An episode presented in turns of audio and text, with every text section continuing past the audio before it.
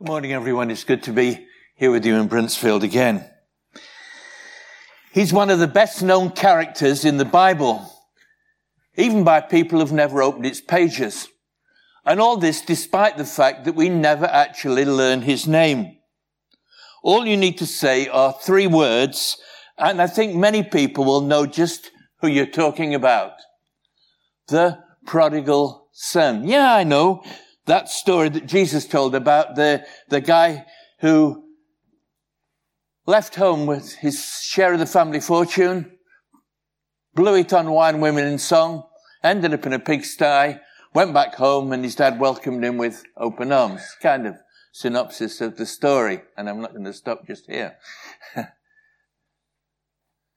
not so many people know that he had an elder brother which must have been really annoying for the elder brother. It's bad enough having a famous brother, but an infamous brother and giving his name to the story. But actually, there were two brothers in the parable story that Jesus told.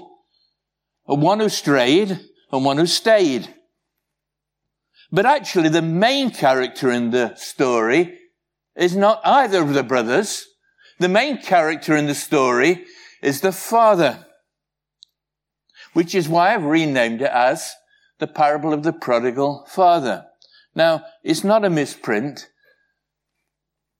Why prodigal father? Well, you'll just have to stay awake for another kind of, I'm aiming at 20 minutes here just to reassure you and Graham. You'll have to wait a few more minutes to find out why. But first of all, what we need to do is read the original story in its context. It's found in the third of the four stories of Jesus that are recorded in the New Testament part of the Bible, written by a doctor named Luke, and it's in Luke chapter 15. If you've got one of those Bibles down there, it's page 1048. 1048. And to get the context, we need to read the whole chapter. All right, we'll get the idea of where it fits in the story. So, page 1048. I'm in a church now. Thank you for praying for Hope City, uh, where we tell people the page numbers and then we say, and the chapter is the big letters, words, numbers, and the little numbers are the verses, especially for those who never opened the Bible. So, Luke chapter 15. Now the tax collectors and sinners were all gathering round to hear Jesus. But the Pharisees and teachers of the law muttered, This man welcomes sinners and eats with them. Then Jesus told them this parable. Suppose one of you has a hundred sheep, loses one of them. Doesn't he leave the 99 in the open country and go after the lost sheep until he finds it? And when he finds it, he joyfully puts it on his shoulders and goes home. Then he calls his friends and neighbors together and says, rejoice with me. I found my lost sheep. I tell you in the same way, there'll be more rejoicing in heaven over one sinner who repents than over 99 righteous people who do not need to repent. Or suppose a woman has 10 silver coins and loses one. Doesn't she light a lamp, sweep the house, search carefully until she finds it? And when she finds it, she calls her friends and neighbors together and says, rejoice with me. I've found my lost coin. In the same way, I tell you, there is rejoicing in the presence of the angels of God over one sinner who repents. Now our story. Jesus continued, there was a man who had two sons. The younger one said to his father, Father, give me my share of the estate. So he divided his property between them. Not long after that, the younger son got together all he had, set off for a distant country and there squandered his wealth in wild living. After he'd spent everything, there was a severe famine in that whole country, and he began to be in need. So he went and hired himself out to a citizen of that country who sent him out to his feed, fields to feed pigs. He longed to fill his stomach with the pods that the pigs were eating, but no one gave him anything. When he came to his senses, he said, how many of my father's hired servants have food to spare? Here I am starving to death. I will set out and go back to my father and say to him, Father, I have sinned against heaven and against you. I'm no longer worthy to be called your son. Make me like one of your hired servants. So he got up and went to his father. But while he was still a long way off, his father saw him and was filled with compassion for him. He ran to his son, threw his arms around him and kissed him. The son said, Father, I've sinned against heaven, against you. I'm no longer worthy to be called your son. But the father said to his servants, Quick! Bring the best robe and put it on him. Put a ring on his finger, sandals on his feet. Bring the fattened calf and kill it. Let's have a feast and celebrate. For this son of mine was dead and is alive again. He was lost and is found. So they began to celebrate. Meanwhile, the eldest son was in the field. When he came near the house, he heard music and dancing. So he called one of his servants, uh, the servants, and asked him what was going on. Your brother has come, he replied. Your father has killed the fattened calf because he has him back safe and sound. The elder brother became angry, refused to go in, so his father went out and pleaded with him. But he answered his father, look, all these years I've been slaving for you and never disobeyed your orders, yet you never gave me even a young goat so I could celebrate with my friends. But when this son of yours who has squandered your property with prostitutes comes home, you kill the fattened calf for him. My son, the father said, you are always with me.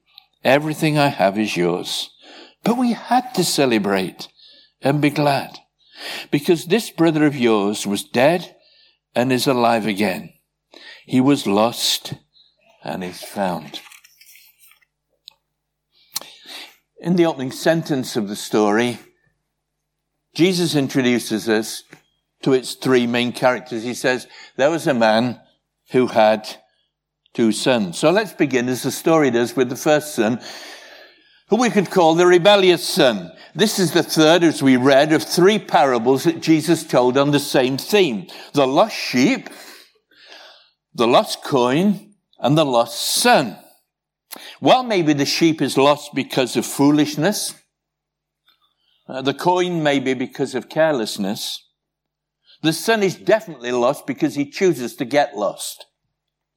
He is lost because of deliberate decision on his part. The younger son said to his father, give me my share of the estate. Now you need to know a little bit of background. In the law of Moses, which governed the people of Israel, there were strict guidelines laid down for rights of inheritance. The oldest son in the family got the lion's share, what, what was called in Hebrew the double portion. All the other sons shared out the other third. Everyone still with me? Two sons. Oldest one gets two thirds. There's only one other son, the younger son, so he's due a third of the estate. But not until his father dies. So demanding his share now, he is actually saying to his father, I wish you were dead. Let alone the difficulty and disruption of selling off enough of the estate to pay him out. Yet despite this disgraceful and distressing request, there is no argument on the part of the father. He simply concurs. So he divided his property between them. Why did the youngest son do such a thing? Freedom! He wanted to be liberated from the shackles of home life and parental restraint. He wanted to see life and all that he had to offer in glorious technicolor instead of monotonous monochrome. And so fortune in hand, leaving not a single possession behind, he set off down the road to this distant country, this far country, with never a glance back. Such is life. Sometimes literally, always spiritually. Within each one of us, there is a desire to break free. A rebellious spirit which drives us to go our own way rather than God's way. Proverbs, the Hebrew book of wisdom in the Old Testament part of the, our Bibles, comments, there is a way that seems right to a man, but in the end it leads to death. Not that this young man believed it at this point. He was sure that the signpost to the far country read life. And for a time it seemed that he was right. Life in the fast lane, fast living, fast women, fast camels. But not forever.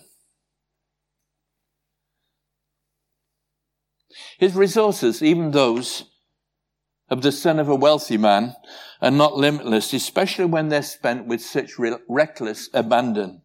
The word translated in verse 13, squandered, is the word used of winnowing when you throw a load of grain into the air and it falls back to the ground and the chaff is blown away. That was what this young man did when he squandered his wealth and there were plenty of people around to catch the falling shekels. But soon, sooner than he'd expected, his plastic card is spewed back out of the cash point and a flashing light indicates insufficient funds. And then, so unfortunately then, for this young man, a famine strikes the country. And not just a famine, but a severe famine. And the young man began, we read, to be in need. And so is everyone else. Belt is tight, belts are tightened as well as purse strings, and the boards in the job centre are empty except for one which reads, swineherd required, food and lodging provided. The lodging is the pigsty, the food is pig pods, but desperation and starvation are no respecter of persons. All his newfound friends who swarmed around him like bees around a honeypot are nowhere to be found now the jar is empty. There he sits, his hopes, like his clothes, in tatters. At rock bottom. What abject humiliation for a rich Jewish boy to end up keeping company with unclean pigs. Now, you may be setting out on the well traveled road to the far country. You've grown up in a Christian home, you can't wait to be gone. Maybe you're a student, you've come to Edinburgh your first year, and you've grown up in a Christian family, so you're here today or for a week or two before you're gone, and when your parents ring up and say, have you gone to church? Yes, I was at Bruntsfield Evangelical Church.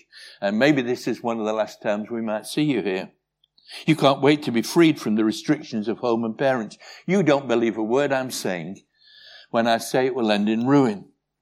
Or maybe you are a person today who's already arrived in the far country and you're having a wonderful time. Life is truly fantastic. Freedom from all those restraints and regulations is so liberating. You don't believe a word I'm saying. But perhaps, perhaps there is someone here who's having second thoughts.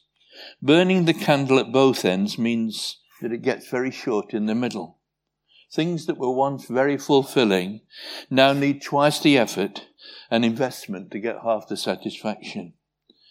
And maybe, who knows, and I only know a handful of you here, maybe some of you here are really in the pigsty this morning.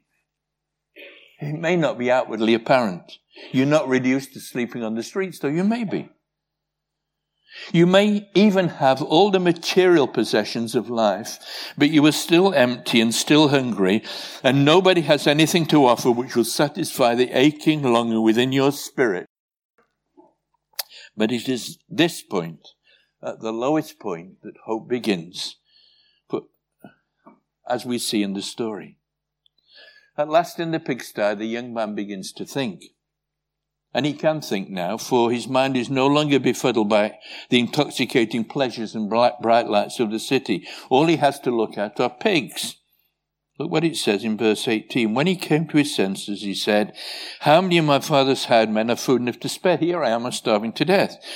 I'll go to strategy. I will go back and say to my father, Father, I've sinned against heaven and against you. I'm no longer worthy to be called your son, but make me one of your hired men. The Bible has a word to describe what happened to this young man. It's a Bible word and it's the word repentance. Repentance literally means, in the original language, it means a change of mind, which then leads to a change of direction. The young man begins to think about himself and what he has done, about his father and what he has left. Repentance is a change of mind which leads to a change of direction. Before note, he did not stay there. The key phrase is in verse 20. So he got up and went to his father. Now we'll return to the details later when we consider the father and his love. But simply and wonderfully note here that the wayward and rebellious son is fully reconciled to his father, not as a hired servant, but as he goes down the road, his father sees him and runs to welcome him and lays on a tremendous celebration. Bring the fattened calf. Let's kill it. Have a feast and celebrate. This son of man was dead and is alive again. He was lost and found. So they began to celebrate. How ironical that the son who left home because he wanted to have a good time ends up coming home and having a great party. But the story does not end there. For there is another son, an older son, not just the rebellious son, but what we could call the resentful son.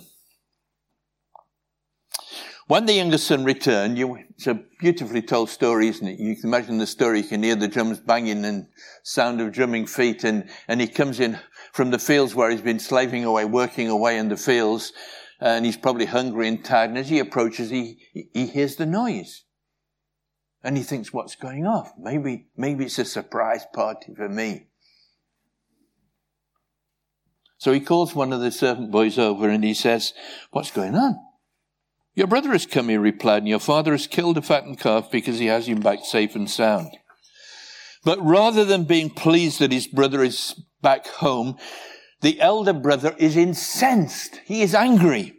No doubt he is angry with his brother for all the trouble and heartache he's caused in the family, the cheek he has in coming back home when he's blown his fortune. But behind this, will you notice there is a much deeper anger, and his deeper anger and resentment is not against his brother, but against his father. This is seen in his response to his father, who comes out from the feast when he hears the older brother is there, his older son, and pleads with him to come and join the celebration. Listen carefully to what he says. It's very important. But he answered his father, look, he says, all these years I've been slaving for you and never disobeyed your orders, yet you never gave me even a young goat so I could celebrate with my friends. But when this son of yours, who has squandered your property with prostitutes comes home, you kill the fattened calf for him. Notice the contrast between his words to his father and that of his younger brother. The returning son says, Father, I have sinned. The resentful brother bluntly says, Look, all these years I've been slaving for you. He doesn't use the word father. Why? Because he doesn't see himself as a son. He sees himself as a slave. You see, the younger son had chafed against the restraints of his father and his home. He'd shown it in open rebellion. He had taken his share of the family wealth cleared off. He didn't want to be a son anymore. But will you notice the elder son stayed at home living as a son, but with a slave mentality. But now with the welcome given to his brother, his pent-up resentment explodes in open anger for his father breaks all the rules by throwing a big feast for his younger son who deserves nothing while he's not even being given a goat to have a, uh, a, a get together with his friends. It's not fair. If there'd been a national farmers union, he would have taken his employer to the cleaners for compensation. But you see, he's not his employer. He's his father. He's not a slave, but a son. As his father gently reminds him, and that the one he calls this son of yours is actually also this brother of yours. My son, the father said, You are always with me. Everything I have is yours, but we had to celebrate and be glad because this brother of yours was dead and is alive again. He was lost and is found. Now, while there are many people in the world maybe a few even here today, who are like the younger brother, openly rebellious against God and his laws. There are many outwardly good living religious people who are like the elder brother. In fact, this is the context why I read the whole chapter. It begins with Jesus, who is associating with younger brother types. Now the tax collectors and sinners calls them despised tax collectors, collaborators with the Romans, people they called sinners, who never followed God or his law, were all gathering around to hear him. But the Pharisees, the religious people, the teacher of the law muttered, this man welcomes sinners and eats with them. You see, the Pharisees and teachers of the law were the religious people of the day, the good living people who did their absolute best to keep God's laws. They would never be seen dead in the far country. They would never associate with anyone who had been there. They label such people sinners and they call themselves righteous. You see, their religion was based on the premise of punishment and reward. God punished those who did what was wrong and rewarded those who did what was right. It was a slave mentality and God owed them what they had earned. So if this Jesus really was God's chosen Messiah, if he really came from God, he would have nothing to do with prostitutes, collaborators like tax collectors. Instead, he would only mix with folk like them. But Jesus actually did exactly the opposite. Why, he even went to parties they organized on his behalf with singing and dancing and lots of fun. What kind of religion was it? Where such people were welcome, where such parties were held. No wonder they muttered.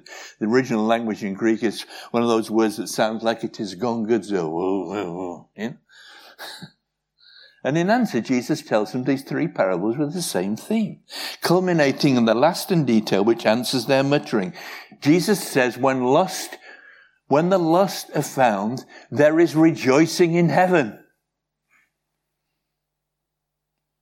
But here among the religious people, there is complaining on earth as far as they are concerned. Like the elder brother, they refuse to join the celebrations. The chapter begins with them refusing to join the parties Jesus is at. It ends with the elder brother refusing to join the celebration on the return of his brother. So what is the root of their problem?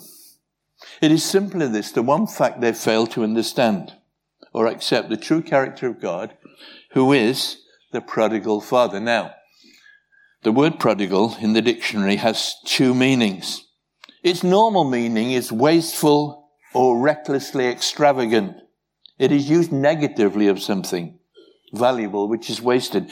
But it has a secondary and positive meaning, meaning giving or yielding profusely, lavishly abundant. And this wonderful parable teaches us an incredible truth that God's love is prodigal. It is extravagant. His extravagant prodigal love is shown to both sons. It is shown to the rebellious son, first of all, by letting him leave. If he'd been my son, I'd have locked him in his bedroom and double locked it or thrown him out for good. But it is also especially shown by the fact that he welcomes home rebels and runaways. While the younger son is still a long way off, what is the father doing? He's looking down the road looking for returning, the returning prodigal. And when he sees him in the distance, he lays aside all dignity. It's hard to understand this in our culture, but people don't run, and old people especially don't run. He gathers up his cloak and he runs down the road, running to welcome his lost son. You see, we come, if you've ever been in the far country, we come back expecting so little. We're expecting at best to be a hired servant but we are welcomed home with amazing grace as sons and daughters, given the best robe of distinction, the signet ring of authority, the sandals of a son, rather than the bare feet of a slave. And when it happens, heaven throws a party. Graham asked me to speak at this. He said, we're hoping it's going to be a baptism. Well, it isn't a baptism today, but baptismal services are the happiest occasions in any church. Because we're celebrating lost people being found. There's more rejoicing over 99 people who think they're good enough and don't need to repent than one person who turns. I wonder, is that you this morning? Have you ever experienced the Father's prodigal love no matter what you've done? Maybe even thinking about some of the things you've done makes you embarrassed and ashamed. You wouldn't want anyone else to know about them. I simply say to you, whatever they are, God is looking for you to return, and He welcomes you with open arms and flings His arms around you. Yet you see, the Father not only shows His love to the rebellious son, but also to the elder son. You see, the elder son has also defied convention seriously. He shamed his father by refusing to join the celebration. He should have gone into the celebration and then talked afterwards with his father and sorted it out. He has embarrassed culture and convention. And as with the younger son, the father goes out to meet him. He earnestly pleads with him also to come. And he says, look, we had to celebrate and be glad. You see, the father's extravagant love, his prodigal love is shown to the rebellious son as well as the resentful son. He shows his love to the unrighteous as well as the self-righteous. And I guess all of us fall into one of those two categories. The great tragedy of this story then and now is that the self-righteous stand outside refusing to join the celebration, but returning prodigals join the party celebrating with the angels in heaven. So this is a parable about a father and his two sons. But of course, there is a third son in the bigger story, the one who is telling the story, Jesus himself. We're not told the parable is left open ended. Did the eldest son ever join the party? Well, the story doesn't tell us. But the story of the gospel does tell us. The eldest son, the Pharisees, the teachers of the law, religious people, never joined the party. Instead, they killed the one who tells the story. But this was part of God's wonderful plan. Listen to some words written by John, a follower of Jesus. He says, This is how God showed his love among us. He sent his one and only Son into the world that we might live through him. This is love, not that we love God, but that he loved us and sent his Son as an atoning sacrifice to pay for our sins. And I simply conclude, slightly over my 20 minutes, five minutes over, but I conclude by asking this morning, have you experienced the prodigal love of the Father? You know what it is to know God as your Heavenly Father? Are you rejoicing in that love today? Celebrating the prodigal love of God the Father by which he calls you his son and daughter. Is another verse from the Bible, written again by John. See what great love the Father has lavished on us, that we, we, unrighteous, self-righteous, should be called the children of God. So I simply conclude by asking you three questions. Are you lost or found? Are you a slave or a son? Are you grumbling or rejoicing? Let's pray together. Our Father in heaven, thank you so much for your amazing prodigal love, generous love shown to each one of us here. Not one of us deserves your love. Not one of us deserves to be a member of your family, to be called your child, your son and daughter. And yet you've made it possible by giving your own son up for us. So whoever we are this morning, as we bow in your presence, you know who we are and where we are. Whether we're in the far country, whether we're on the road home,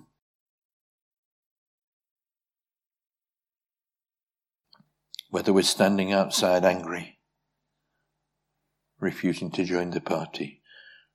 Show your love to us by your Spirit, and may we rejoice today with the angels in heaven that you welcome us back as lost people. We pray in Jesus' name. Amen.